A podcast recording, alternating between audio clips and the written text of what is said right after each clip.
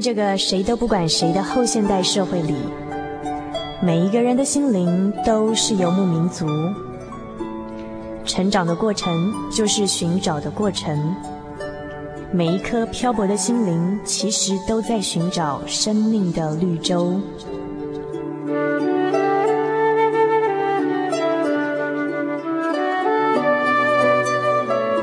行走在这个城市的荒漠里，你也许想邂逅一群与你一样的心灵的游牧民族，交换过往的孤寂，探索永恒的方向。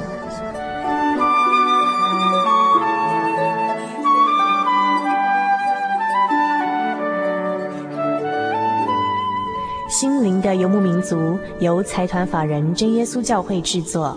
欢迎收听。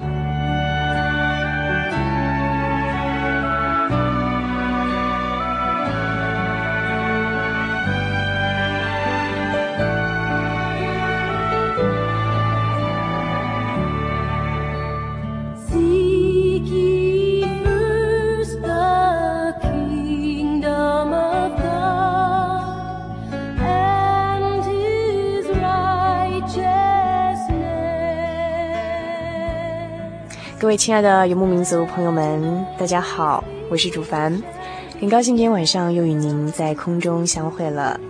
呃，那么呃，我想八月份呢是一个值得我们去感恩以及思想的一个时候，因为在八月份有一个很特别的节日叫做父亲节，所以说呢，在我们这个月所推出的节目当中啊，那么我们都呃跟大家一起来。探讨、分享一些与父亲有关的呃亲子话题。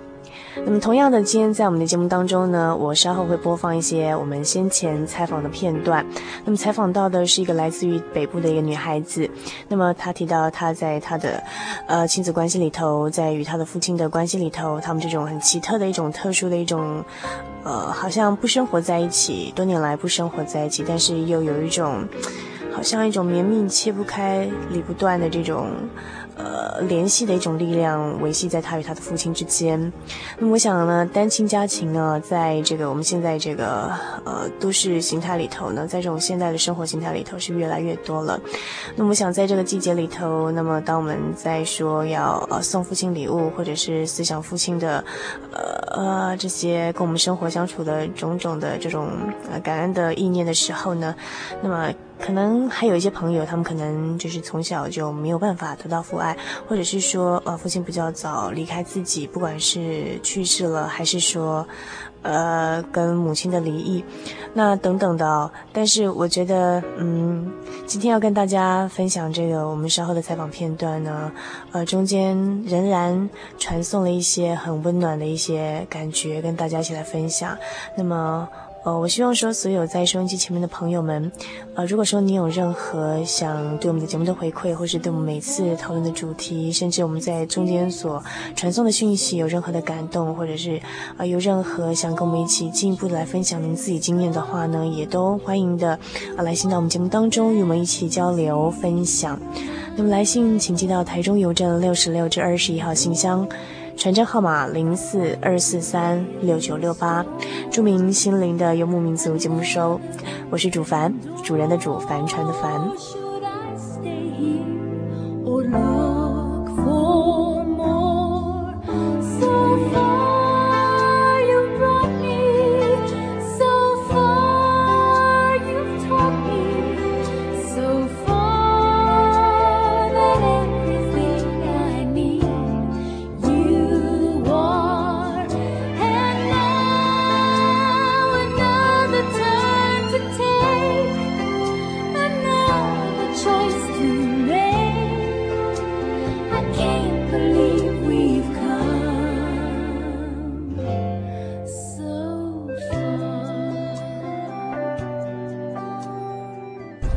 位心灵的游牧民族，在空中的朋友们，大家好，我是主凡。今天所采访到的这个呃可爱的女孩子小君啊，呃，她要来跟我们分享一下自己的故事。那啊，我们八月份所推出的节目呢，呃，配合父亲节，我们讨论的都是跟亲子有关的话题。那么小军他自己在他呃与父亲的相处之间有呃蛮不一样的，跟一般人蛮不一样的体会。那我想请小军自己呃先回忆一下好了，因为呃。这要从什么时候开始说起呢？可能可能从我们小军十八岁的生日那天，然后再倒推回小时候的情景去回忆开始。那么我知道小军在十八岁的生日那天，呃，得到了一个特别的礼物。那但是这份礼物呢，并不是令人太开心的礼物。那我们请小军自己跟所有的听众朋友来分享。嗯，各位心灵游牧民族的听众，大家好，我是小小军。呃，那我在十八岁的生日那天晚上，我还记得那天是十二月二号。呃，晚上就是大家生日，大家都会在外面庆祝嘛。那回到家里心情还很好啊。可是当我回到家的时候，我妈妈就告诉我说，呃，我爸爸他现在第三任的老婆打电话来，呃，告诉我说他得了胰脏癌。对，那医生说他的寿命可能顶多活不过半年这样子。那我想，当时对我来讲，这是一个非常特别的生日礼物，万万没有想到。有点像小说里面那种晴天霹雳的感觉，对，嗯，那我大概说一下我们家的情况。刚刚有提到说啊，我爸爸第三任老婆，所以大家可想而知，呃，我妈妈不是他的第三任老婆，那我妈妈是我爸爸的原配。那他们在我小学大概一一二年级的时候，他们就离婚了。那离婚的原因就是因为我爸爸有外遇，那那个外遇那时候是后来他第二任老婆这样子。嗯，那我觉得。从小我都我就跟妹妹还有跟妈妈住在一起，那所以我跟爸爸并没有住在一起。那当时我听到他得到胰脏癌的消息，对我来讲感觉很沉重。然后，嗯，当时我会觉得自己其实还是很很年轻，然后我觉得并不并不晓得说你要怎么样去面对一个呃。可能活不到半年的爸爸，然后加上我自己又是长女，所以很多情况变成说啊，我必须要站出去，然后呃，替爸爸打理一切的事情嘛。对，嗯，可是其实这样的一个角色是蛮尴尬的，因为他另外有个老婆，然后你的母亲又不能帮助你，因为他的身份，并不是那么恰当嘛。对啊，对对然后加上我妹妹，因为她比我小五岁，所以。他有意识的时候，我爸爸已经不在他身边了。那，那我觉得，像他就跟我讲过说，他觉得爸爸对他来讲只是像一个亲戚，像一个叔叔或是伯伯那样子。那，像嗯，我爸爸住住院的时候，我常常得去看他这样子。那有时候要找我妹妹一起去，然后他就会告诉我说啊，不行啊。呃，他要考试啊，他要念书啊，他要补习，他要写功课，甚至于他有时候会告诉我说，他跟同学约好要去逛街。所以我觉得那时候会觉得自己一个人是很孤单，因为妈妈不能陪你去，妹妹也不能陪你去，然后你必须一个人独自的去面对，呃，还不知道自己已经得了胰脏癌的爸爸。那加上他老婆又是呃。很排斥我跟我妹妹，就是很排斥我们这样子。那所以我去的时候，我不能让他老婆知道说我去看我爸爸这样子。然后甚至于我如果平常打电话去他家，我也不能挑就是他太太在的时候打去，要不然打去的时候他可能很容易会因此跟我爸爸大吵一架。所以那时候我觉得对我来讲真的压力非常非常大，因为我必须呃像一个大人一样，然后去照顾我爸爸，然后去呃。关心我爸爸，然后还得去面对，呃，对爸爸没有什么感情的妹妹，跟一个很会跟我爸爸吵架的太太，这样子。嗯哼，所以说其实，嗯，就像小军讲的说，你必须开始学习让自己变得大人。那呃，最重要的是，其实我觉得最难做到一点是说，呃，这个曾经就是呃背弃自己的妈妈，然后甚至离开自己的父亲，但是在这么多年之后，在他的身体发生这样的状况的时候，呃，我们还是要学习站在他的立场去体谅他，然后照顾他，然后学习去爱他，这是非常呃比较困难的一个地方。那呃，可不可以从我们小时候开始回忆起？就是呃，刚才小俊有提到说，你可能在很小的时候，像小学一年级，对不对？呃，就父母就离开了。那呃。可不可以回想到说，在那么小的年纪里头，你你记忆到什么？就说你懂吗？你懂得父亲跟母亲为什么爸爸妈妈不住在一起吗？嗯、你那个时候怎么样去看待？就是说，就是你你在小小的心里头认识到的父母亲的关系是怎么样子？嗯哼，呃，其实我大概从我小时候，大概幼稚园的时候吧，对，那时候我爸爸就会常常带我去他那个外遇的那个阿姨他们家。那我觉得，其实那时候。呃，隐隐约约就知道说啊，这样的一个情况我不能让妈妈知道，对，所以当我回到家的时候，可能，呃，妈妈问说啊，你们今天去哪里啦，或者什么的，那我觉得我就必须学会去掩饰说啊，我呃，爸爸今天带我去看那个阿姨这样子。那从小我觉得爸爸妈妈对我就不不会把我当成一个小孩子那样子，他们总是，呃。把我像大人一样看待，他们会告诉我说他们的想法，他们为什么会分开，然后他们对于彼此之间的一些看法怎么样？那我觉得在那样的一个成长过程当中，你必须提早去接触到一个大人的世界，然后。嗯，我觉得有好有坏。那我觉得好的是，我觉得我从很小就能够体谅说啊，他们为什么要离婚。那我觉得我妈妈也把我教育得很好，她没有像那种很多离婚的妈妈，就是会一直关注自己的小孩子，说啊，你爸爸很坏，或是呃怎么样怎么样，你不能去看他，你最好不要跟他有往来。那我觉得我妈妈一直都把我们教育很好，她不但不会在我面前刻意说爸爸的坏话，然后她还会常常呃要我们去多看看爸爸，多关心爸爸这样子。那。我觉得这是让我觉得很很庆幸的地方。那我觉得比较不好影响就是，有时候长大回想会觉得啊，自己没有那种很无忧无虑、很单纯的童年这样子。在那个年纪，你就必须要比别的小孩子早熟。而且我记得在那时候，单亲家庭的情况并不是那么多，对，呃，所以。要忍受别人异样眼光吗？呃，我觉得是还好。那就算别人真的很惊讶说啊，你们家离婚或者怎么样的话，我觉得我还能蛮以一个比较健康的态度去面对这样子。我是没有像那种人家常那种很悲情，就是说啊，小学放学出去看着有爸爸来牵小孩的手，然后自己很羡慕。我觉得我是还好。可是我觉得在这样一个成长过程当中，你一定会觉得你缺少一个一个父爱那样子，然后你一定会缺少一个你可以付出那种。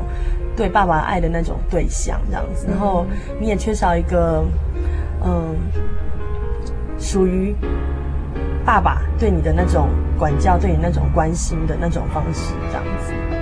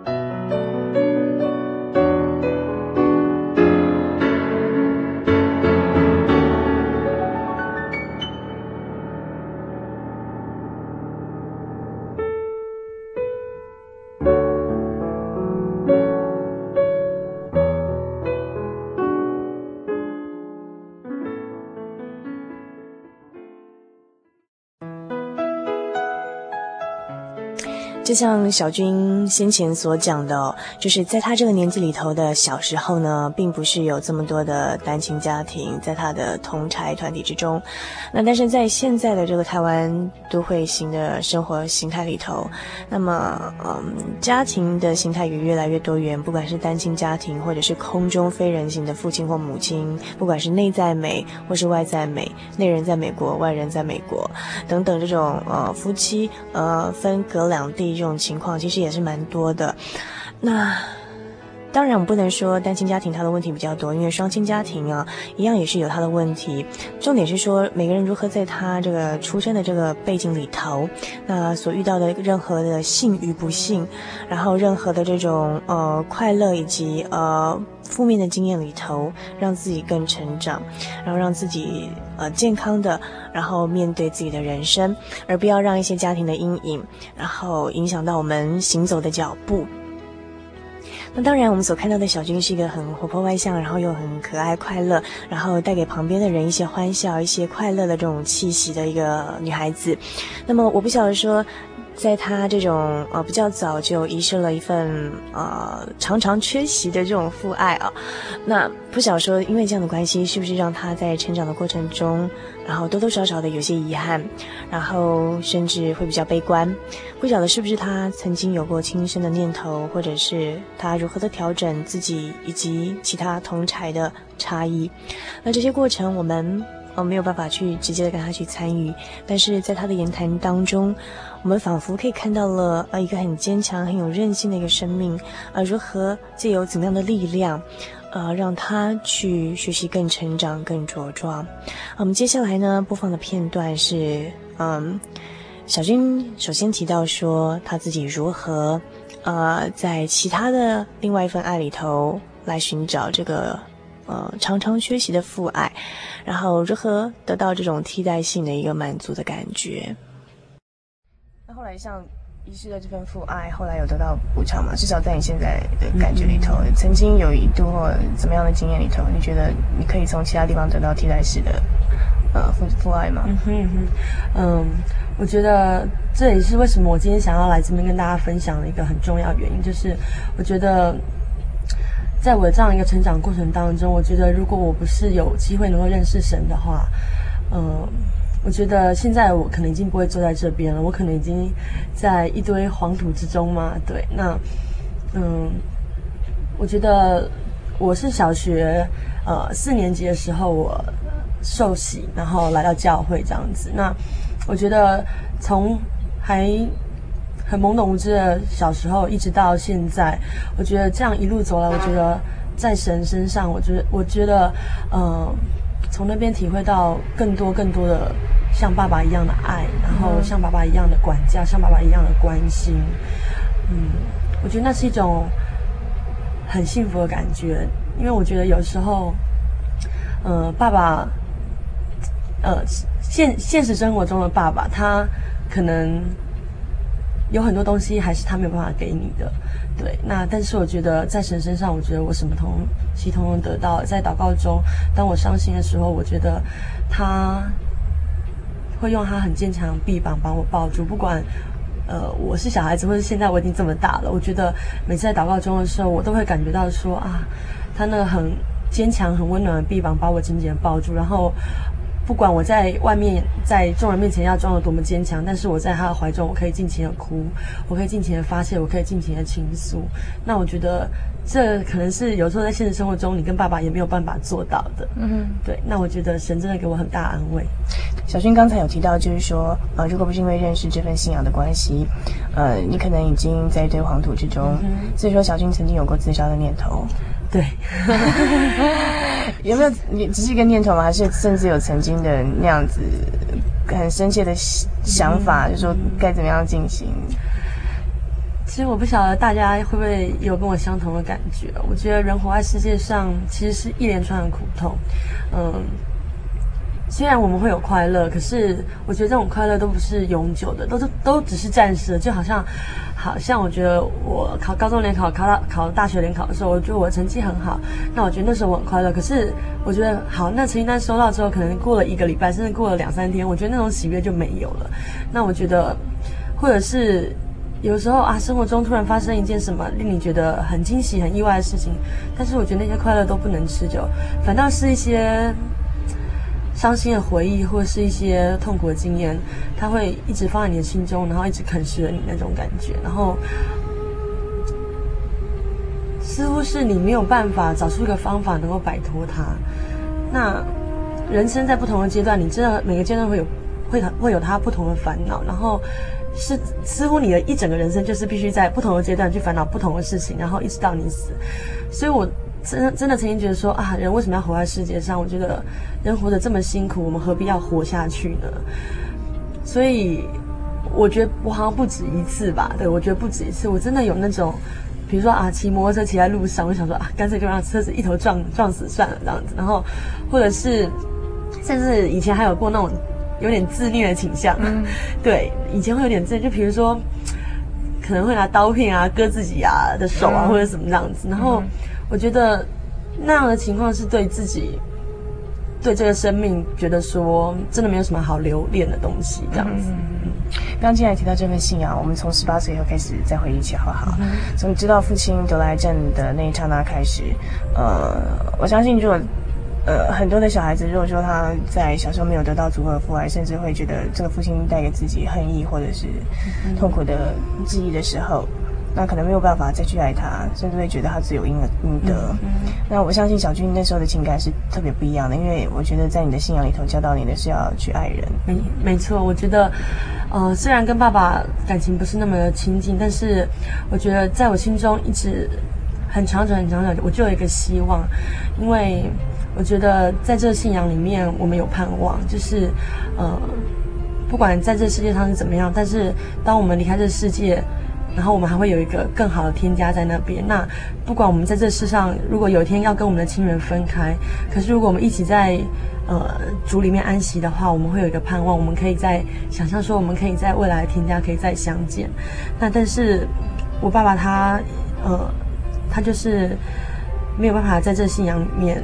得到安息，然后而且他抽烟喝酒很多年，然后身体非常的不好。那其实我从以前就觉得说啊，他一定不可能会活得很久，因为身体真的都被他自己弄糟了。但是我觉得我可以接受他，呃，很早离世。那我没办法接受的是，我没办法将来和他在天家相见。所以当时我知道他，呃，生命没有多长的时候，我觉得最重要对我来讲，我觉得我。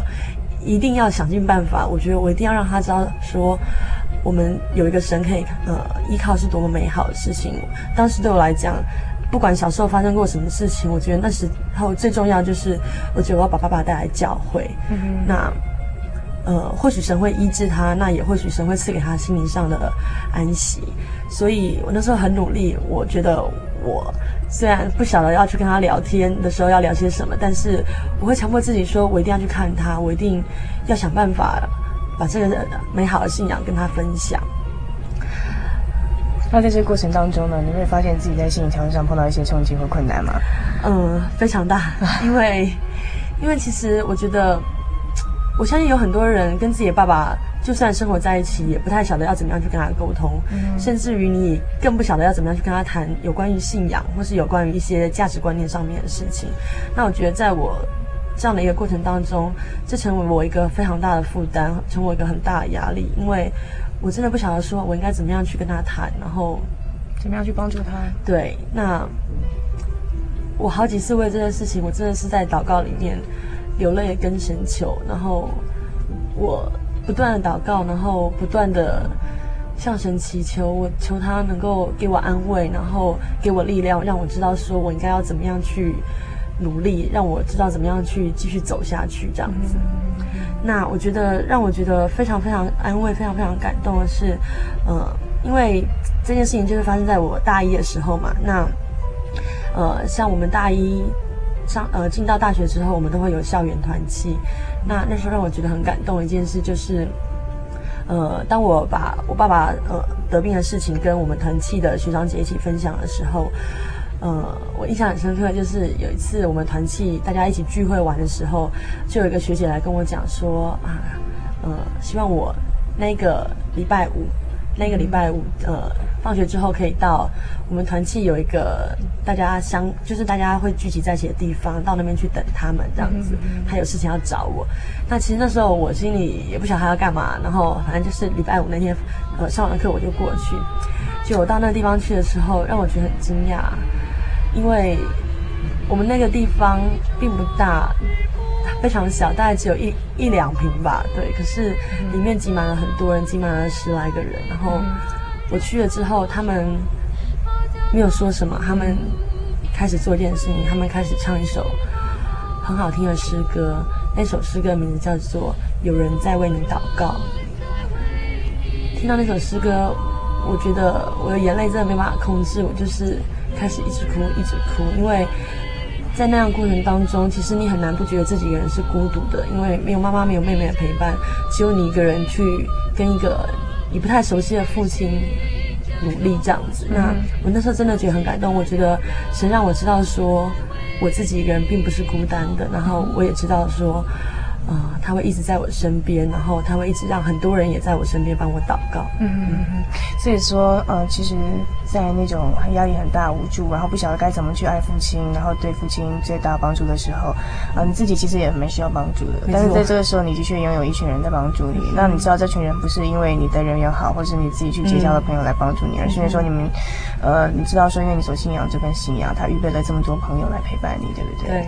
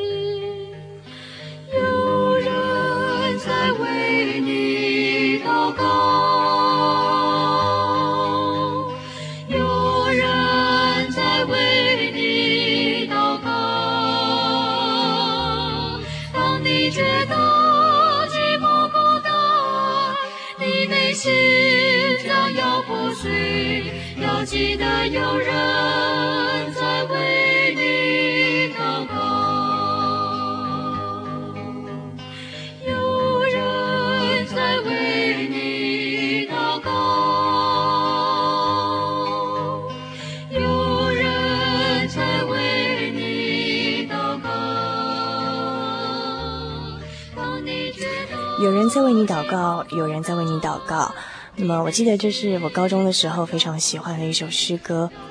那么这首诗歌里头的歌词意思就是说，有时候我们灰心失望，觉得非常的失意，但是呢，呃，不要担心，因为在我们还不知道的时候，在我们。在我们不知道的地方，那么神呢，已经预备了一群人在我们祷告。因为人虽然不晓得我们的需求、我们的欠缺，但是神了解我们的需要跟欠缺。那么他在我们看不到的地方，已经预备了人为我们祷告，然后帮助我们可以度过这次的难关。那么在小军所提到的他这个经验里头呢，那主凡自己深深的感觉到，就是说，那么有时候，呃，也许在我们的道路上，总是呢会碰到一些荆棘，或者是碰到一些让我们坎坷，甚至让我们不小心跌倒的地方。那么，只要我们心中有神，那么相信神呢，必定在我们跌倒的时候，另外呢，还差遣了扶我们起来的人。那么，在我们需要的时候，另外在我们还看不到的地方以及时候，已经为我们预备好了我们所需用的一切。所以，亲爱的朋友们，在伤心失意的时候，请不要害怕，我们并不孤单，因为神已经安排了人来为我们祷告。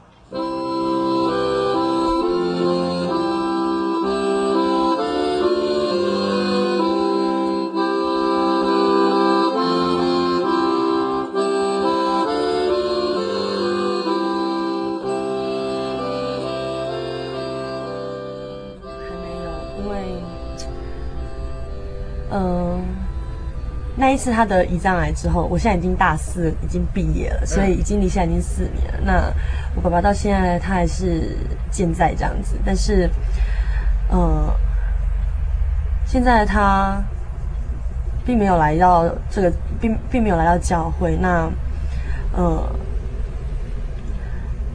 大家一定会很好奇说啊，他不是得胰脏癌吗？不是很快就要过过世了吗？这样子。但是我觉得，我常常在想，为什么？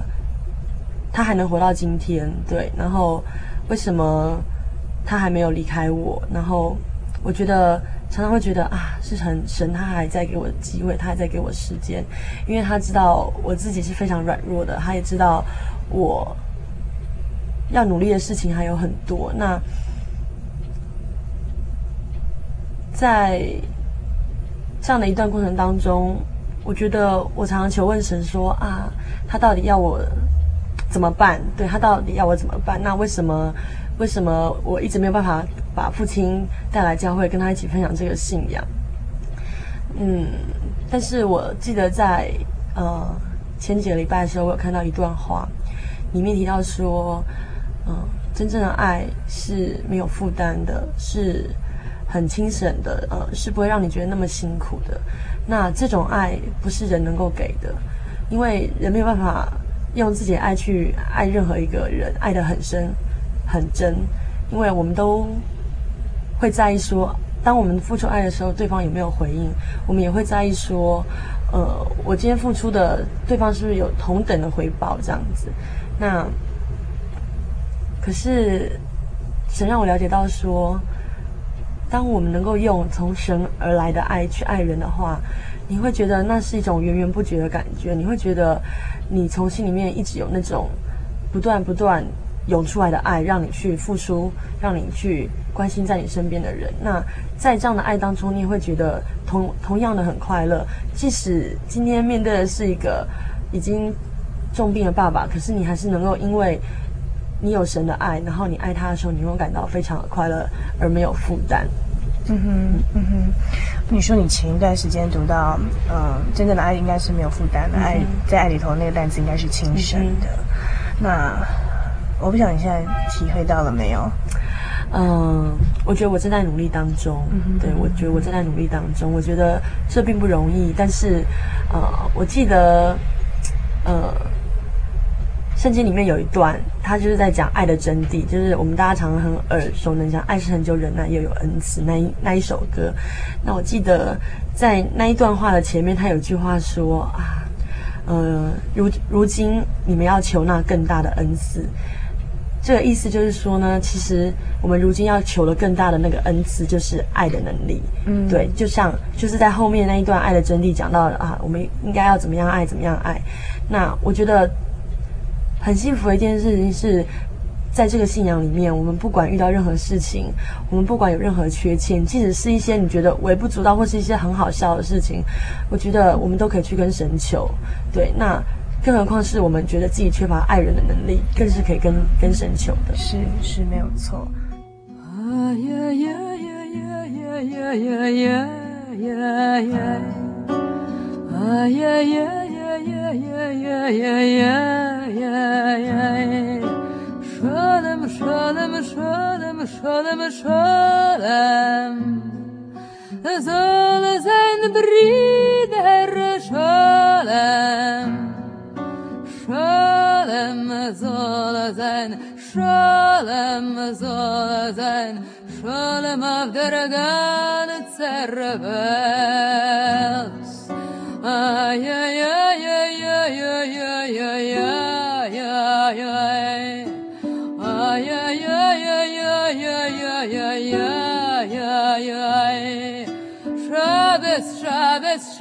Shabbos, Shabbos, Shabbos. Soll sein Brüder Shabbos. Shabbos soll sein Shabbos. 其实我觉得，就某一方面而言，小军是幸福的，小军的父亲也是幸福的。因为虽然说他们可能都彼此没有用过，都没有透过言语去向对方表达过，说自己其实是爱着对方的，但是我相信说他们其实是呃爱对方的。虽然说也许他们没有机会生活在一起、相处在一起，也没有机会说呃向对方很明白的这样表达过。我觉得人跟人相处很有时候是很奥妙的一些地方哦，就是其实也许说人跟人之间彼此是相爱的，或者是彼此是关心对方的，但是并不见得说有那样的一个机会，或者是有那样的一个情境可以让我们去表达对对方的关心。我想，我们听众朋友也许说也有类似像我们这样的一个家庭状况的人，然后他也可能有很无助的情况，也觉得很没有力量去爱人或被爱。那遇到这样的情况，那小军，你想对这样的朋友，借由你自己的经历，你想告诉他们些什么呢？嗯，我印象中很深刻的是圣经里面有一句话，他讲说，在人这是不能的，在神凡事都能。我觉得在这样的一个过程当中。你不止一次的体会到，说自己真的什么都不能，对。那我相信这也是很多人在许多情况当中会有的感觉。你会觉得你很想改变一些事情，或是你很想去做一些事情，可是你就是没有办法做到，你就是没有办法改变。但是我觉得很幸运的是。当我们今天如果能够抓住这份信仰，能够抓住这个神的话，你就能够因为有他而凡事都能。我觉得我很感谢神能够让我得以认识他，然后能够感受到他的爱，因为我觉得每个人都是需要被爱的，然后每个人也都很渴望爱。所以，我真的觉得你要先有那种被爱的感觉，你才能够知道你要怎么样去爱人。那也唯有当你爱人的时候，你才能够更深刻的感觉到被爱是一种怎么样的感觉。那我觉得，在这份信仰当中，我觉得我都体会到了，对，我体会到被很深很深很深的爱包围住的那种感觉。然后我也从这样的一份爱当中，我能够学会我要怎么样去爱人。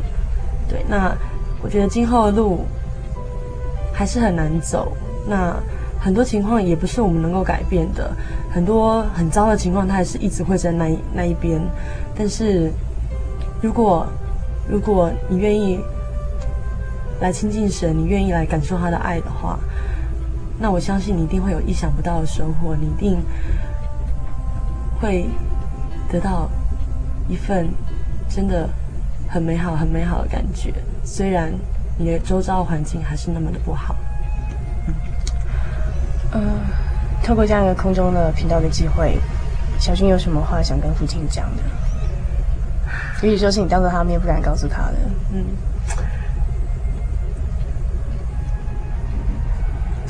其实我在想。我爸爸可能从来不晓得我心里面有这么多的，嗯，对他的爱，对他的期望，因为我真的不会在他面前跟他说。然后我每次去看他的时候，就是问他说啊，今天中午吃的是什么啊？然后身体有没有比较好一点？有没有哪里不舒服啊？真的每天问的都都是这些话。那。甚至，我觉得我这么这么这么希望他能够来到教会的心情，他可能也不是很能够体会。所以，如果今天，呃，我我爸爸有在听的话，对，那我希望我能够告诉他说，嗯、呃，爸爸，我真的很希望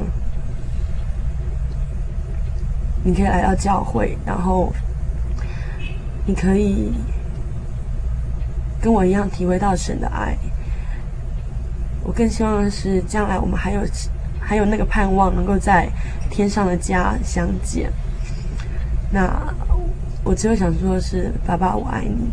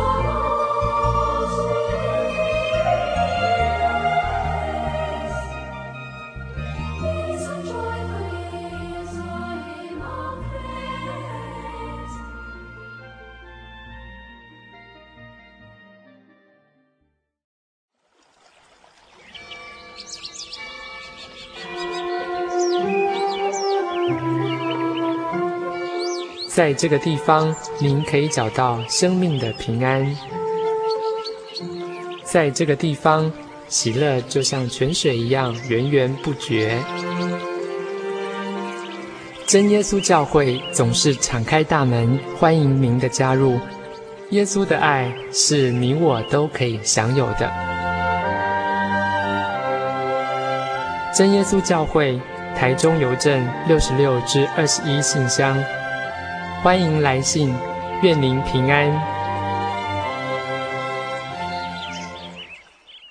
先试录啊，Testing Michael Test。真耶稣教会全球福音资讯网，福音。好，开始。真耶稣教会全球福音资讯网网址是 www 点 tjc 点 org 点 tw，或是您有任何信仰上的疑问，可寄 email 信箱 tjcgitwn at ms 十九点 highnet 点 net，欢迎上网。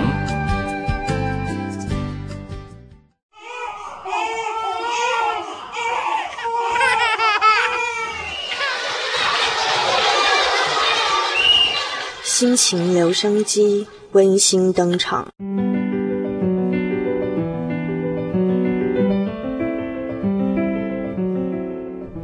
黑发中的白发。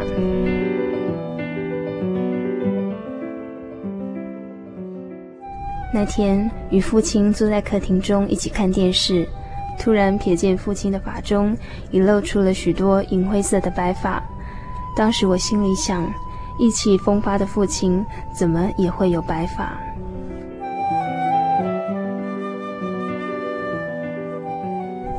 在我的印象中，父亲一直是一个严厉的管教者。只要我们一出事，他总不问三七二十一的劈头就打就骂。因此，我总不敢和父亲交谈，有什么事也只能找妈妈说。父亲对我来说，就像高耸稳重的泰山。就像不苟言笑的铜像，他只能在我需要家长签章的时候，权威似的在监护栏上签下名字。我一直以为和父亲的关系应该就只能如此了，直到有一次听见一位弟兄见证他的父亲是如何的爱他，但他却毫无知觉。等到他的父亲突然癌症身亡，他才体会到子欲养而亲不待的悲哀。听完后，我大哭了一场，因为我知道父亲管教我是为了我好，只是他表达爱的方式让我觉得有些压力罢了。而父亲为我付出了那么多，我却毫无感谢之心，也不知报答，真是惭愧。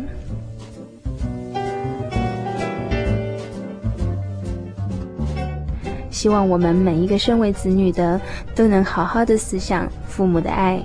好好珍惜这份爱，也好好的回报他们，尽一个子女应尽的本分。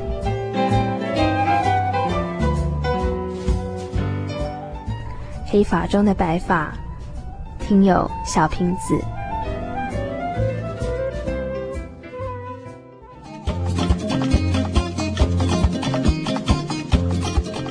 让心情留声机记录你的心情百分百。